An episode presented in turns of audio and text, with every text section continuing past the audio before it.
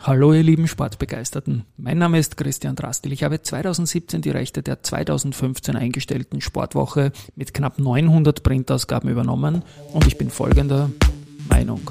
Es lebe Sport.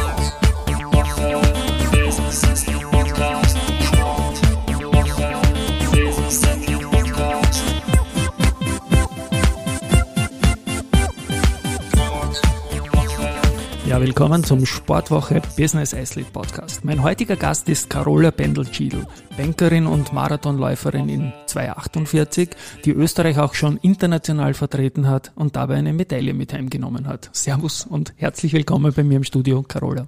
Hallo. Servus. Wir kennen uns ja eigentlich vor allem übers Laufen und ich habe erst nachher erfahren, dass du Bankerin bist mit Stationen Raiffeisen, Kommunalkredit, Bank 99 und so weiter, Risk Managerin. Darüber reden wir heute nicht. Wir reden übers Laufen. Und ich weiß, ich habe dich anmoderiert als Schnelle. Du hast aber erst mit 28 begonnen. Und da interessiere ich mich jetzt, wie das gelaufen ist, dass man mit 28 ja doch schon ein stolzes Alter und dann noch so schnell zu werden. Ja, genau, das werde ich auch immer wieder gefragt. Ähm, warum ich mit 28 erst begonnen habe, war, dass ich in meiner Jugendzeit einfach einen anderen Sport hatte. Da bin ich reiten gegangen. Toller Sport, wunderschön. Ich liebe Pferde nach wie vor.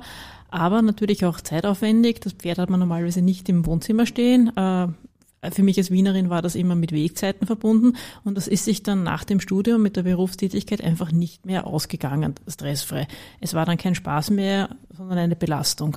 Und so habe ich eine Alternative gesucht, habe dann einige Zeit Aerobics gemacht, was Spaß gemacht hat. Äh, ich bin auf meine Sportzeiten gekommen, aber so der Wettkampfkick hat mir gefehlt und da bin ich irgendwie aufs Laufen gekommen ähm, mich hat es wirklich von Anfang an gereist, auch bei Wettkämpfen mitzumachen. Der Rummel, der Trubel bei so Events wie Wien-Marathon und Frauenlauf, das hat mich interessiert und da wollte ich mitmachen. Mhm. Und hast du vom Reiten irgendwas mitnehmen können von dieser doch ganz anderen Sportart für dein Laufen? Ja, doch, äh, ein gewisses Rhythmusgefühl. Also mhm. wenn es irgendwo mal äh, unruhig ist, ich im Gedränge laufe oder bei einem Crosslauf auf kleine Hindernisse zulaufe oder da eine Gehsteigkante ist, so dieses Rhythmusgefühl, das man beim Reiten bekommt, das verlässt einem anscheinend ein Leben lang nicht. Das merke ich jetzt auch beim Laufen noch weiterhin. Ich habe irgendwann einmal schon vor Jahren gesagt, du hast einen schönen Laufstil. Man muss nicht schön laufen, um schnell zu sein. Ich möchte jetzt keine anderen Beispiele nennen. Glaubst du, dass das auch irgendwie vom, vom Reiten ein Rhythmusgefühl irgendwie mitbringt, diesen doch ein bisschen regelmäßigen und smoothen Schritt irgendwie vielleicht? Das vielleicht nicht, aber was man beim Reiten sehr stark lernt, ist auch äh, die Körperspannung. Das ist ganz wichtig, weil sonst wackelt man da wie ein nasser Sack auf dem Pferd herum, also Bauchspannung, Spannung in der Körpermitte, was ja auch beim Laufen, gerade bei langen Distanzen sehr wichtig ist. Wir haben vielleicht so Bilder vom Kopf, wie manche Menschen auf den letzten Kilometern von einem Marathon aussehen, ist nicht immer schön. Mhm. Das ist auch etwas, worauf es beim Reiten sehr ankommt, weil sonst hält man sich einfach auf dem Pferd nicht. Also da habe ich sicher auch einiges von früher mitgenommen. Siehst, das wusste ich überhaupt nicht und ist eigentlich ein, ein, spannender Einstieg geworden. Mich interessiert das jetzt, weil 28 ist sicherlich ein Alter, das inspirierend ist für viele, die vielleicht auch Mitte 20 sind und sagen, hey, da geht ja doch noch was. Und dann zu sagen, dann noch sehr schnell zu werden, wie ist dann der Leistungssprung bei dir vonstatten gegangen? Ich kenne deine Zeiten und ich, ich knall jetzt mal zum Beispiel hin den Halbmarathon in 1.20.02. Kannst du dich noch erinnern an deinen ersten Halbmarathon, den du mit Startnummer und auf Sichtzeit gelaufen bist? Wo bist du da eingestiegen? Ja, das, das weiß ich noch gut. Also ähm, ich habe äh, gelegentlichst Läufe gemacht, so im Jahr 2002, ähm, mal beim Wien-Marathon eine Staffel oder beim beim Wien-Marathon gab es früher auch so einen Fun-Run über 5, irgendwas Kilometer. Aber das war so wirklich mal da, mal dort, dann wieder ein halbes Jahr Pause. Und mit 2004 hat es dann eigentlich relativ konsequent begonnen. Äh, da habe ich mir vorgenommen, im Juni beim Frauenlauf zu starten. Bin damals die 10 Kilometer gelaufen und das Ziel in diesem Jahr war dann tatsächlich einen Halbmarathon zu laufen mhm. in der Wachau. Den Wachau-Marathon kannte ich. Ich war ja damals in der Laufsportszene noch nicht so verankert. Das heißt, wir haben wirklich nur die großen Namen etwas gesagt. Da bin ich eben meinen ersten Halbmarathon gelaufen, habe mich über den Sommer vorbereitet. Da habe ich im Internet irgendwie über eine Wiener Sportplattform einen Trainingsplan gefunden, der so halbwegs seriös ausgesehen hat. Ah, der hieß eben in zwei, keine Ahnung, zehn Wochen zum Halbmarathon in unter zwei Stunden. Den habe ich verfolgt Ähm, der Halbmarathon hat ganz gut geklappt. Ich bin in 1,48 gelaufen, also ja, ein, ein ordentliches Ergebnis, sicher kein Traumergebnis, mit dem man mhm. irgendwas gewinnt, Einstieg, ja. aber doch etwas, wo ich sage, da habe ich mich jetzt nicht sonderlich quälen müssen, bin auch nicht knapp vor dem Besenwagen gelaufen, also das hat schon gepasst. 1,48 ist immer eine gute obere, knapp sogar über ein Mittelfeld, glaube ich, oder? In einem Halbmarathon, je nach Feld. Aber so Mittelfeld ist man auf jeden Fall. Ja, ja, ich denke, das war so. Ja, ich möchte das auch noch irgendwie einreihen, wenn ich jetzt sage, 28 ist alt. Also die Einstiegsfrage wäre eigentlich gewesen, ob du mal das Ganze professionell gemacht hast und in dem Zusammenhang ist 28 ein spätes und unter Anführungszeichen altes Einstiegsalter. Natürlich sind wir mit 28 alle noch jung. Und okay, jetzt kennen wir die 1,48, jetzt kennen wir die Bestzeit 1,20. Und welche Strecken hast du dir als erster ausgesucht, wo du sagst, hey Carola, da verbessere ich mich jetzt äh, nach oben, um eine Bestzeit, die vielleicht ein Ziel ist, zu erreichen? Ja, also man sieht schon über meinen Einstieg, so ich wollte beim Frauenlauf laufen, ich wollte beim Halbmarathon laufen. Äh, ich bin nicht sehr planvoll an die Sache herangegangen, sondern ich habe so als Sportinteressierte mal was aufgeschnappt, was es so gibt und mir gedacht, da möchte ich dabei sein. Äh, und deswegen ist auch schon drei Wochen nach meinem ersten Halbmarathon der erste Marathon auf dem Plan gestanden. Mhm. In Graz damals habe ich in drei Stunden 59 geschafft, also auch eine ordentliche das, das Zeit für den Ziel irgendwie, ne? 359, auch, auch ja. eine ordentliche ja. Zeit für eine Anfängerin, aber sicher jetzt nichts Sensationelles. Also wie man so aus dem Lehrbuch lernt, äh, in jungen Jahren die Grundschnelligkeit auf den kurzen Strecken aufbauen und dann irgendwann später äh, auf die langen Strecken gehen, das habe ich überhaupt nicht gemacht. Im Nachhinein ist es auch ein bisschen bedauerlich, aber was soll's, ich bin kein Profi, also das ist schon in Ordnung, dass ich mich da einfach einmal vom Spaß hab treiben lassen. Mhm. Es hat auch längere Zeit gedauert, bis ich überhaupt den Geschmack an den kurzen Strecken gefunden habe. Also wirklich in der Frühzeit, wo ich mit dem Laufsport begonnen habe, haben mich eigentlich nur die langen Distanzen interessiert. Also für mich war eine Saison ohne einen Marathon irgendwie nicht vorstellbar.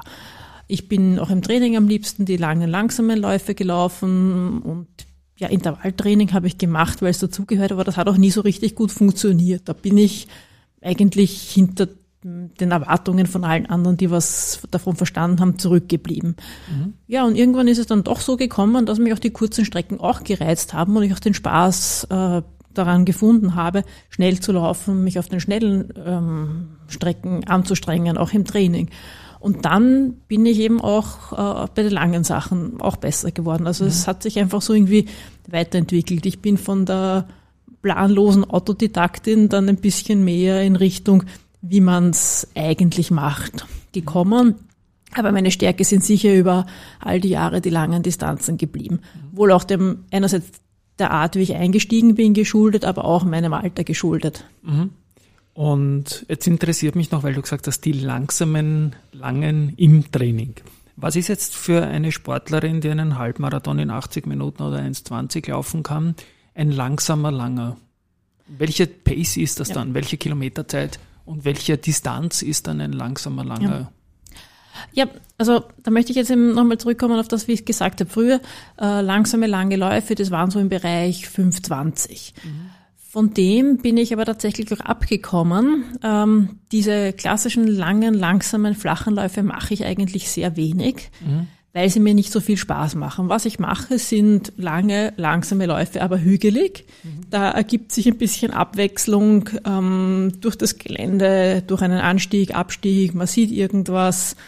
Ähm, oder aber, wenn ich die langen Läufe auf Asphalt laufe, dann ist da meistens schon irgend so ein Tempoelement dabei. Mhm. Ähm, mir fehlt mittlerweile ein bisschen die Geduld für die langen, langsamen Läufe. Deswegen trickst mich mein Trainer auch oft aus und schickt mich eben irgendwo in die Hügel, mhm. damit ich nicht so schnell laufe, weil er ja weiß, dass ich dazu neige. Okay, ich kann mich dann noch an was erinnern, ich musste schmunzeln. Du hast mich mal eingeladen zu einem Geburtstagslauf von dir. Da waren, glaube ich, so 15, 20 Leute dabei und du hast mich auch eingeladen. Und da stand so in der Einladung äh, so irgendwie so Hütteldorf, Heiligenstadt. Und ich habe mir gedacht, okay, super, U, U4 Brettel eben, da kann ich mit euch mithalten. Und dann ging's, wo ging's dahin? Quer über Wien, wo ich noch nie war irgendwie, ne? Genau. Ja, ja wir haben die andere Seite genommen. Also während die U-Bahn äh, die östliche Seite mitnimmt, gegen den Uhrzeigersinn, sind ja. wir so mehr oder weniger die westliche Hälfte der Runde gelaufen, im Uhrzeigersinn äh, von U4 Hütteldorf zu U4 Heiligenstadt, aber eben durch den Wienerwald. Eine, eine sehr schöne Strecke. Ja, und dort kann ich dann auch wirklich einmal so ein bisschen ähm, es ruhig dahin laufen lassen und habe nicht irgendwie automatisch die, die Kilometerzeiten im Hintergrund. Also das heißt, was du mich jetzt gefragt hast, was ist bei mir ein lockerer Lauf? Ja, da sind wir schon meistens im Bereich so von 4,45.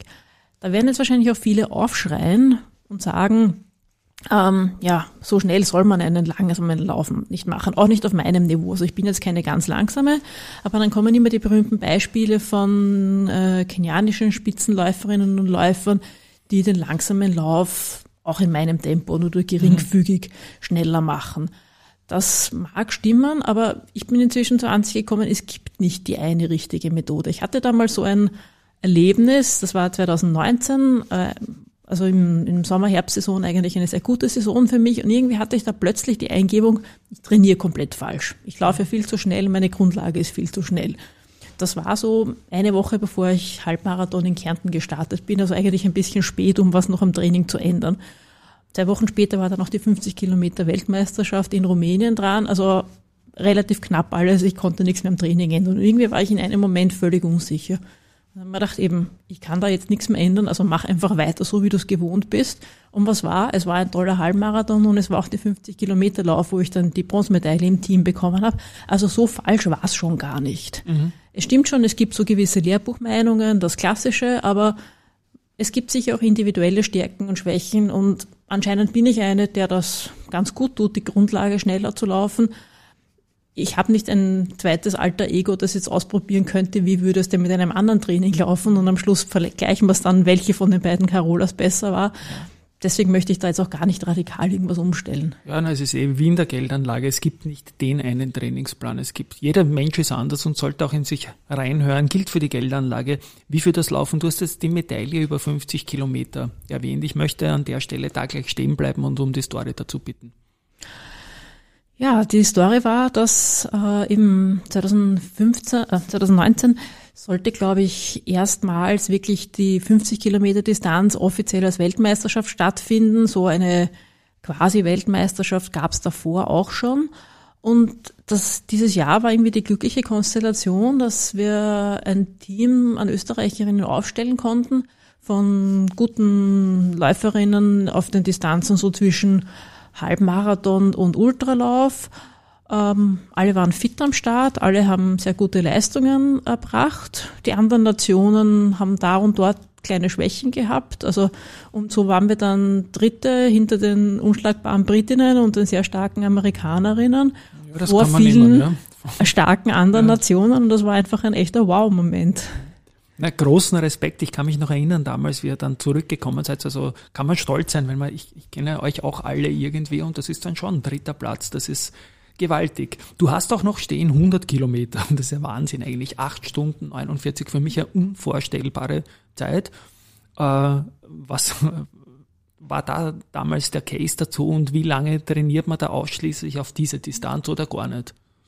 Ja, in dem speziellen Fall fast gar nicht. Das war eigentlich ein schwieriges Jahr für mich. Also wie bin ich überhaupt zu diesen äh, Distanzen gekommen? Vor vielen, vielen Jahren haben Freunde, also aus meinem Freundeskreis noch von der Jugendzeit her, äh, den Grenzstaffellauf auf der Feitsch entdeckt, mhm. also ein Bergmarathon, Ultramarathon über 56 Kilometer, sehr schön, eine sehr nette Veranstaltung und wie ich dann auch mit dem Laufen begonnen habe, haben sie mich gefragt, ob ich da nicht mal mitmachen möchte habe ich zuerst mitgemacht, erstmals in der Staffel, dann im folgenden Jahr wollte ich auch Solo starten, habe mich da aber verletzt, also wirklicher Sturz und Rettung, alles was dazugehört, war ah. nicht schön.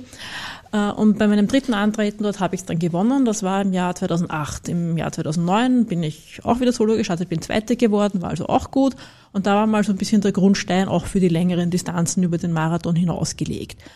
Äh, auf das hinauf hat mich dann ein Freund gefragt, ob ich nicht beim Rennsteiglauf starten möchte. Den habe ich auch 2011 gewinnen können und habe mich da dann auch irgendwie in der österreichischen Ultralaufszene ein bisschen etabliert und bin schon immer wieder gefragt worden, ob ich nicht bei äh, Ultralauf-Weltmeisterschaften auch starten möchte. Das war 2013 der Fall. Da musste ich leider verletzt abbrechen äh, und die nächste Möglichkeit war eben 2015 in Winschoten in den Niederlanden. Also ein, ein sehr etablierter, toller, schöner 100 Kilometer Lauf, wunderbares Erlebnis dort. Ja, und wie war das? Ich hatte eigentlich den Plan, mich da bestmöglich vorzubereiten, aber es war irgendwie eben, wie schon gesagt, ein schwieriges Jahr. Es hat immer wieder da und dort gezwickt und gezwackt. Keine Verletzungen, aber Das kennt man schon, es ist nichts Echtes, nichts Greifbares, man weiß nicht genau, was das Problem ist, aber es tut doch irgendwie weh. Und irgendwie hindert es einem an einem ordentlichen Training, so wie man sich das vorstellen würde. Das heißt, was war mein Training? Mein Training waren zwei Läufe zu 42, 43 Kilometer, einmal Runden rauf und runter in der Prater Hauptallee und einmal in der Ramsau. Das war's. Okay, das ist spannend. Ist da die Angst eigentlich, Angst ist vielleicht das falsche Wort, aber an was denkt man da eher bei 100 Kilometer, dass irgendwas äh, am Körper zwickt, weil du bist ja auch schon hier und da verletzt gewesen, oder dass da einfach die Luft ausgeht? dass du einfach nicht mehr kannst, ohne dass jetzt das Knie spinnt oder so. Ja. Also es war mein erster langer, flacher Lauf und mhm. vor dem hatte ich eben großen Respekt. Der erste größere Ultralauf war, wie erwähnt, der Rennsteiglauf. Das ist so im Mittelgebirge in Deutschland, so eine Landschaft ähnlich dem Wienerwald. Das geht immer mal rauf und mal runter. Das heißt, mhm. es sind immer andere Muskelpartien belastet oder entlastet. Das konnte ich mir ganz gut vorstellen. Da macht man auch mal Gehpausen. Aber so 100 Kilometer flach, da hatte ich echt die Angst, dass irgendwann von der ständig gleichen Belastung die Muskulatur zumacht mhm. und dann geht's gar nicht mehr. Mhm. Und es war tatsächlich sehr interessant. Also ich bin auch damals eben meine Probleme im Vorfeld sind noch nicht wirklich weggegangen. Ich bin irgendwie mit Schmerzen angereist. Ich habe irgendwie nicht den Absprung geschafft, rechtzeitig abzusagen und war dann dort und habe mir selber gedacht, wie soll denn das gehen? Aber habe dann diese Gedanken verdrängt. Das Ganze war auf einer 10-Kilometer-Runde. Mhm. Die ersten sieben Kilometer waren gut. Danach hat die Muskulatur zugemacht. Ich konnte mich kaum mehr rühren. Bin dann irgendwie drei Kilometer die erste Runde fertig, habe mich dann bei unserer Physiotherapeutin gemeldet, habe ihm gesagt, ja, ob sie mir da jetzt nicht helfen kann und irgendwelche Wunder wirken kann. Sie hat da irgendwas an mir gedrückt und gezogen und geknetet. Im Nachhinein hat sie gesagt, sie hat eigentlich gar nichts gemacht. Das war mehr nur so Alibi-Aktion. Aber es hat gewirkt und die nächsten 90 Kilometer waren super und ohne Probleme. Mhm. Und ich kann mich, glaube ich, auch noch erinnern, dass das eine ziemlich gleichmäßige Pace war über diese 100 Kilometer. Oder liege ich da falsch? Ich habe es nicht mehr im Detail im Kopf, aber ja, ich glaube schon. Also eben ja. außer diese drei Kilometer, ja, die genau, sehr von die, Schmerzen geprägt mhm. waren, die waren weniger toll, aber der Rest war, ich glaube, da hast du schon recht, ziemlich gleichmäßig. So knapp über fünf, ne, ist ja gewaltig. Genau, und also woran ich mich erinnere, gegen Ende habe ich dann so wirklich noch einmal äh, die, die Freude und die Inspiration gesehen und bin dann am Schluss gelaufen 4,47 und das, an das erinnere ich mich noch. Und das ist ja für den Schlusskilometer eine, ein ganz schönes Tempo. Und wie oft kommt auf 100 Kilometer der berühmte Mann mit dem Hammer oder die Frau mit dem Hammer oder die ganze Familie mit dem Hammer? Nein, gar nicht. Gar nicht? Ähm, das, ich habe okay. also ich habe so zwei zwei Wege verfolgt. Einerseits habe ich mir gedacht, wenn es nicht geht, wie gesagt, das war eine 10 Kilometer Runde, dann geh mal zehn Kilometer. Das ist so die Bedenkzeit, die ich selber mit mir ausverhandelt habe. Also wenn es nicht mehr geht, nicht gleich aufgeben, sondern mal schauen, weil zehn Kilometer gehen ist jetzt nicht spannend, aber hält man irgendwie durch. Und wenn es dann nach den zehn Kilometern gehen immer noch nicht geht, dann darfst du aufgeben. Das mhm. war das eine. Und das andere war irgendwie so, mich nicht aus der Ruhe bringen lassen, nicht über irgendwelche Dinge, die nicht optimal laufen, aufregen. Also wie gesagt, es war in den Niederlanden, sehr flach, aber natürlich auch ein wunderbar windiges Land. Mhm. Es war teilweise so windig, dass man sich wie beim Surfen in den Wind legen konnte, was bei Gegenwind natürlich nicht so schön war. Und ich habe dann wirklich beschlossen, ich reg mich nicht auf, ich ärgere mich nicht darüber, sondern ich nehme das gelassen und laufe halt so irgendwie wie es der Wind zulässt. Und mit diesen zwei Vorsätzen hat das eigentlich ganz gut funktioniert und daher habe ich dann nie wirklich den Hammer erlebt, weil mhm. ich mich weil ich es geschafft habe, mich ganz gut den Gegebenheiten anzupassen. Ich glaube überhaupt, dass du im Vergleich zu vielen anderen, die ich kenne, einfach sensationell im Kopf bist, was, was sehr, sehr viel mitbringt äh, natürlich für, das Gesamtpaket deiner Leistung, meiner Meinung nach. Ja. Du hast noch mehr zu bieten, nämlich 24 Stunden irgendwann einmal. Das ist immer unglaublich.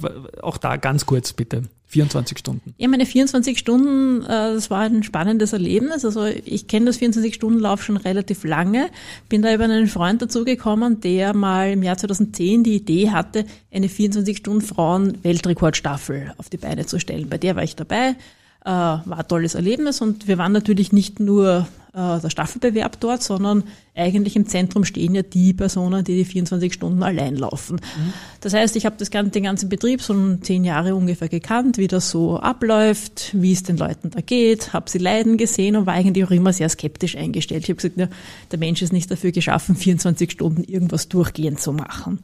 Aber dann irgendwann kam doch der Moment, wo ich mir gedacht habe, na, irgendwie würde es mich schon reizen, wie es mir dabei geht. Wird es mal schlecht gehen, wird es mal gut gehen. Irgendwann mal möchte ich die Freude, das, den Schmerz, das Leid, was auch immer es ist, auch selber spüren. Und dann kam 2020, wir erinnern uns alle, ab März war alles geschlossen, Corona. Ähm, Im Sommer ist die Situation etwas besser geworden und eines der ersten Rennen, das nach den allen Lockdowns und Absagen wieder stattgefunden hat, war eben die österreichische Staatsmeisterschaft im 24-Stunden-Lauf. Mhm. Gleichzeitig war es so, dass ich eben auch wieder im Frühling mich ein bisschen durch Probleme durchgekämpft habe, nichts Dramatisches, aber ich konnte eben, bevor noch alles geschlossen hat, ohnehin nicht viel laufen, ähm, konnte auch nicht so ein Marathontraining durchziehen, wie ich mir vorgestellt hatte. Und einen Marathon weit weg von meinen Standards zu laufen, hätte mir auch nicht viel Spaß gemacht. Und dann haben wir gedacht, na, dann ist es doch eine gute Gelegenheit, bist eh nicht so fit, halbwegs fit zwar doch, aber nicht so top trainiert, probier halt mal was anderes aus und mach doch die 24 Stunden. Ganz ohne Druck, ganz ohne Erwartungen. Ich wollte mir da gar keinen Stress machen. Ich habe extra niemanden gefragt bezüglich Betreuung, weil wenn da dann jemand dort steht und sich für mich die Nacht um die Ohren schlägt, dann fühle ich mich auch irgendwie verpflichtet und gehe womöglich über meine Grenzen, was dann auch langfristig geschadet hätte. Und so bin ich dort gestartet, ohne viel Plan, ohne Betreuung, ohne viel eigene Verpflegung, außer ein paar Ingwerwurzeln und äh, Koffeintabletten und bin das gelaufen. Es war schon sehr anstrengend, aber es war auch irgendwie toll zu erleben, dass es funktioniert hat. Ich bin da bei meinem ersten 24-Stunden-Lauf ähm, 203,67 Kilometer gelaufen, was meines Wissens so die beste Debütleistung war. Ich glaube, eine von fünf Österreicherinnen mit äh, über 200 Kilometer. Mhm. Also das Abenteuer hat sich schon gelohnt. Wahnsinn, ja. Na, ich habe wirklich allergrößten Respekt vor solchen Distanzen. Also unglaublich. Also never ever würde ich das jemals schaffen. Ja, das wäre mir jetzt gar nicht so sicher. Na, ich, Einfach also mal probieren und dann sieht man es schon. Na, ich habe ja überhaupt keine Muskulatur oder sowas, da bräuchte ich zehn Jahre. Du, du tust ja nebenbei, glaube ich, auch noch andere Sachen als Laufen im sportlichen Bereich und ich nehme jetzt diesen Punkt, weil ich das nämlich auch nicht tue, bevor ich dann wieder zu einer kleinen Gemeinsamkeit komme. Was machst du noch neben dem Sport, um, äh, neben dem Laufen, um so schnell zu sein? Ja, also was ich mal daneben mache, ist auf jeden Fall Radfahren bzw. am Ergometer trainieren. Das ist ja eine recht ähnliche Belastung wie Laufen, aber es fehlt eben die, die Stoßbelastung. Daher ist es schonender, mhm. was eben, wir haben schon ein bisschen gesprochen über Verletzungen, einfach so meine Verletzungsanfälligkeit etwas rausnimmt. Was ich auch mache, ist Schwimmen oder manchmal Aquajoggen ähm, weil ich gemerkt habe, dass ein, ein regenerativer Tag ganz ohne Bewegung mir einfach nicht gut tut. Das heißt, da habe ich eine, eine lockere Bewegung äh, im Wasser, das schon mal eben durch den Wasserdruck und den kühlenden Effekt äh, dem Körper gut tut. Ähm, aber es ist eben keine intensive Belastung wie beim Laufen. Mhm. Und das Dritte, was ich daneben mache, was ich für sehr wichtig halte und was bei Läufern oft unbeliebt ist, ist Krafttraining. Kraft, das wollte ich, da wollte ich hin, ja, genau. Das tust du und das tust du regelmäßig und das mache ich regelmäßig und es macht mir inzwischen auch wirklich Spaß. Also ich habe mich einfach an die Routine gewöhnt. Jetzt weiß ich auch Bescheid. So beim ersten Mal bin ich auch wie viele andere Ausdauersportlerinnen und Sportler im Fitnesscenter gestanden und habe erstmal nicht gewusst, was wollen diese Dinge da alle von mir oder was mache ich damit. Aber wenn man mal ein bisschen Bescheid weiß, dann funktioniert das auch gut und wie gesagt, es macht mir auch Spaß. Ja. Ich bin ja auch Hobbyläufer und wir sind im gleichen Laufclub, auch die LG Wien, die Erzähl kurz darüber, über den Verein, da bist du, du eine Managerin irgendwie. Ne? Genau, ja, also ich bin Opfer in der LG Wien. Freut mich auch, dass der Christian eben auch bei uns im Verein ist. Äh, ich bin 2007 oder 2008 zu dem Verein gekommen, hat sich damals eigentlich ergeben über einen Kontakt, wo früherer Arbeitskollege von mir und ich äh, Teamdressen bestellt haben. So sind wir in Kontakt gekommen und wie es so ist, äh, da gibt man nicht nur gleich die Dressenbestellung ab, sondern verkauft sich gleich mit Leib und Seele an den Verein. Also so bin ich zum Verein gekommen. Unser damaliger Obmann ist leider verstorben. Ähm, und seither habe ich dann die Leitung des Vereins übernommen. Und du machst das sehr gut. Ich bin ja kein vereinslebender Mensch, aber es ist schön, einen Verein zu haben, wenn man braucht. Und immer wieder spannend.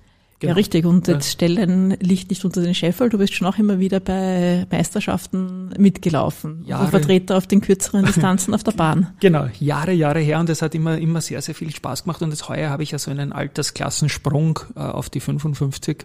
Und da werde ich dich sicherlich wieder kontaktieren in deiner Funktion als Ansprechpartnerin, wie es denn mit Masters Startnummern ausschauen wird, wenn dann die Saison dazu kommt. Die Anekdote, die ich bringen will, ist, äh, es gibt keine Altersklassen beim Vienna Night Run.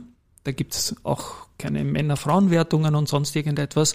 Und insofern ist mein Ziel immer doppelt. Ich möchte, unter, wenn ich starte, unter die ersten 100 kommen und unter den 10 schnellsten Frauen sein. Das schaue ich mir immer nämlich an. Das siehst an der Ergebnisliste, aber halt keine Altersklassen, sonst immer die Männer-Altersklassen.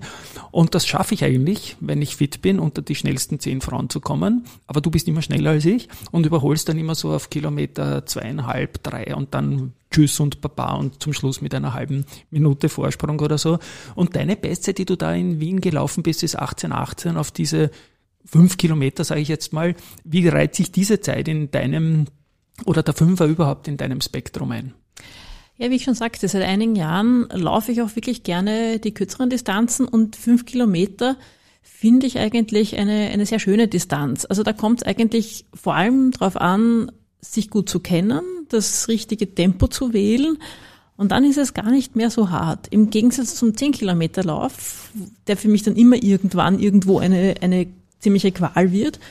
Aber eben so fünf Kilometer, da hatte ich tatsächlich schon schöne Erlebnisse, sowohl auf der Straße, also Läufe wie Silvesterlauf oder Night Run oder auch auf der Bahn, wo ich einfach gut im Training war, mich realistisch einschätzen konnte und es geschafft habe, von Anfang an das richtige Tempo zu wählen. Dann heißt es nur mehr am letzten Kilometer halt noch irgendwo zu beißen, um dann wirklich das Maximum rauszuholen. Und dann kommen eben auch tatsächlich gute Zeiten raus. Mhm, ganz, ganz spannend. Also ich habe jetzt, wenn ich mal jetzt die 100 Kilometer wegblende und, und die 24 Stunden, die sind für mich irgendwie andere Liga, dann bin ich ein nebenlaufinteressierter Mensch, auch ein mathematikinteressierter Mensch. Und da gibt's dann noch die 10 Kilometer, die du in 37, 57 stehen hast und den Marathon in 248, 53. Und als mathematisch interessierter Mensch gefällt mir der Marathon von der finalen Zeit eigentlich am besten. Ist das so? Ist das eigentlich für die Läuferin Carola die beste Zeit? Ähm, es gibt keine objektiven Modelle meines Wissens, äh, mhm. um die Wertigkeiten richtig gut zu vergleichen. Aber ich denke auch, dass der Marathon die beste Leistung ist. Also über den 10 Kilometer Lauf kann ich schon sagen, da bin ich mir ziemlich sicher, dass der abfällt. Also mit meinen Halbmarathon, Marathon Leistungen müsste der Zehner besser sein. Äh, es liegt daran, Zehner, flache, vermessene gibt's gar nicht so oft, bin ich einfach auch nicht sehr oft gestartet. Und gerade der Zehner, wo ich meine Bestzeit habe, das war ein Nebenprodukt, den bin ich gelaufen eine Woche nach einem Marathon. Beim Marathon selber war ich so ein bisschen kränklich, der ist nicht ganz gut gegangen, er war nicht schlecht, aber äh, bisschen hinter meinen Erwartungen. Dann ist diese kleine Kränklichkeit halt vergangen und ich konnte dann eine Woche später einen ganz guten Zehner laufen, aber trotzdem, es war eine Woche nach dem Marathon, also da kann ich nicht auf der Höhe gewesen mhm. sein. Ähm, ich würde gerne mal einen besseren Zehner laufen, aber es ist auch irgendwie so immer eine Einteilungsfrage, wie passt ins Training rein, gibt es passende Termine? Ähm, ja, also der Zehner, der wäre noch offen. Der Marathon ist, glaube ich, tatsächlich der, der da irgendwo herausragt. Mhm.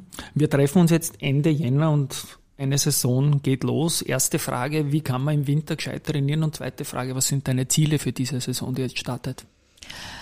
Ja, im Winter einfach versuchen, das Beste daraus zu machen. Also äh, in Wien ist es ja doch so, dass wir relativ selten echte winterliche Bedingungen haben. Hin und wieder kommt es vor dann einfach, bevor man sich am Glatteis die Beine bricht, doch mal eine Trainingseinheit ausfallen lassen und sonst einfach so einteilen, wie es am besten geht. Ich bin ein Tageslichtmensch, also für mich ist das Training bei immer nur finster, grau in grau sehr unangenehm, aber ich raff mich auch auf.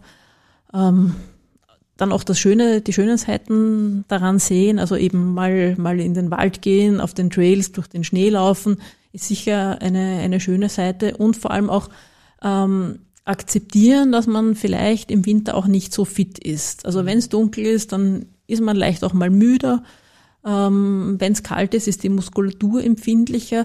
Ähm, da ist mein Tipp, nicht mit letzter Kraft unbedingt äh, das Letzte rausholen. Das kann dann auch schief gehen. Ich habe selber oft erlebt, ich bin eigentlich noch nie einen wirklich guten Frühjahrsmarathon gelaufen, alle meine guten Zeiten sind äh, aus dem Herbst, mhm. weil ich einfach im Sommer besser trainiere. Da ist es hell, da fühle ich mich fitter und frischer. Ähm, da passieren nicht diese kleinen Muskelverletzungen, weil es so kalt ist. Deswegen sage ich da, da ist einerseits dranbleiben, motiviert bleiben, nur weil es einmal ein bisschen unfreundlich ist, nicht gleich ins Bett verkriechen, aber auf der anderen Seite für die ganz gewissenhaften Trainierer, denen sei schon ans Herz gelegt, manchmal ist auch weniger mehr, weil wenn man zu viel will, dann ist auch vielleicht ja. das eine entscheidende Mal zu viel. Ähm. Ja, und zu meinen Zielen. Ähm, Ich hatte ja letztes Jahr eine wirklich gute Herbstsaison mit zwei tollen Marathonergebnissen im Herbst in Berlin und New York. Ähm, der Berlin-Marathon in 2,51,58 war überhaupt der zweitschnellste Marathon, den ich jemals gelaufen bin, nach doch ein paar bisschen dürftigeren Jahren. Und da habe ich dann wieder so richtig Lust auf schnelle Marathonlaufen bekommen. Und da geht es um die 248, 53 nochmal? Ah, das nicht. Also wäre natürlich schön. Ich würde es nicht für unmöglich halten. Was aber auch ein tolles Ziel wäre, und das ist das nächste, ähm, woran ich denke, wäre, vielleicht den äh, österreichischen W45-Rekord zu laufen, der bei 250 07 08 liegt. Mhm. Also das wäre so irgendwo dazwischen. Das klingt wunderbar. 250 07 08. Ja, ich traue es dir zu, vor allem mit deiner Leistung jetzt im letzten Jahr auch und so weiter. Und die 1,20 02 im Halbmarathon, die, die riechen ja auch irgendwie nach drei Sekunden schneller, oder? Ja, das ist wahr. Ähm, der Halbmarathon war ein toller Erfolg für mich damals. Also ja. das war eine Verbesserung um zweieinhalb Minuten gegenüber meiner damaligen Bestzeit. Ähm, das war der einzige Halbmarathon, wo ich wirklich den Halbmarathon als Hauptsaisonziel gelaufen bin. Mhm. Sonst waren die Halbmarathons immer irgendwo in der Marathonvorbereitung. Äh, dass es knapp nicht unter 1,20 gegangen ist, das war dem damaligen Regen, es hat geschüttet, äh, geschuldet. Den bin ich in Trier gelaufen, schöne Stadt. Ähm, die Strecke geht so zwei Kilometer ungefähr über Pflastersteine, das heißt Regen und Pflaster, das ist jetzt kein, keine so gute Kombination. Momentan hätte ich großen Respekt vor dieser Zeit. Also mhm. klar, schade, dass es nicht unter die 1,20 gegangen ist, aber ich bin mir nicht sicher, ob ich nochmal in diese Gegenden komme. Wenn ja, dann müsste ich wieder mal mir ein Herz fassen und nur für den Halbmarathon drinnen und den Marathon außer Acht lassen.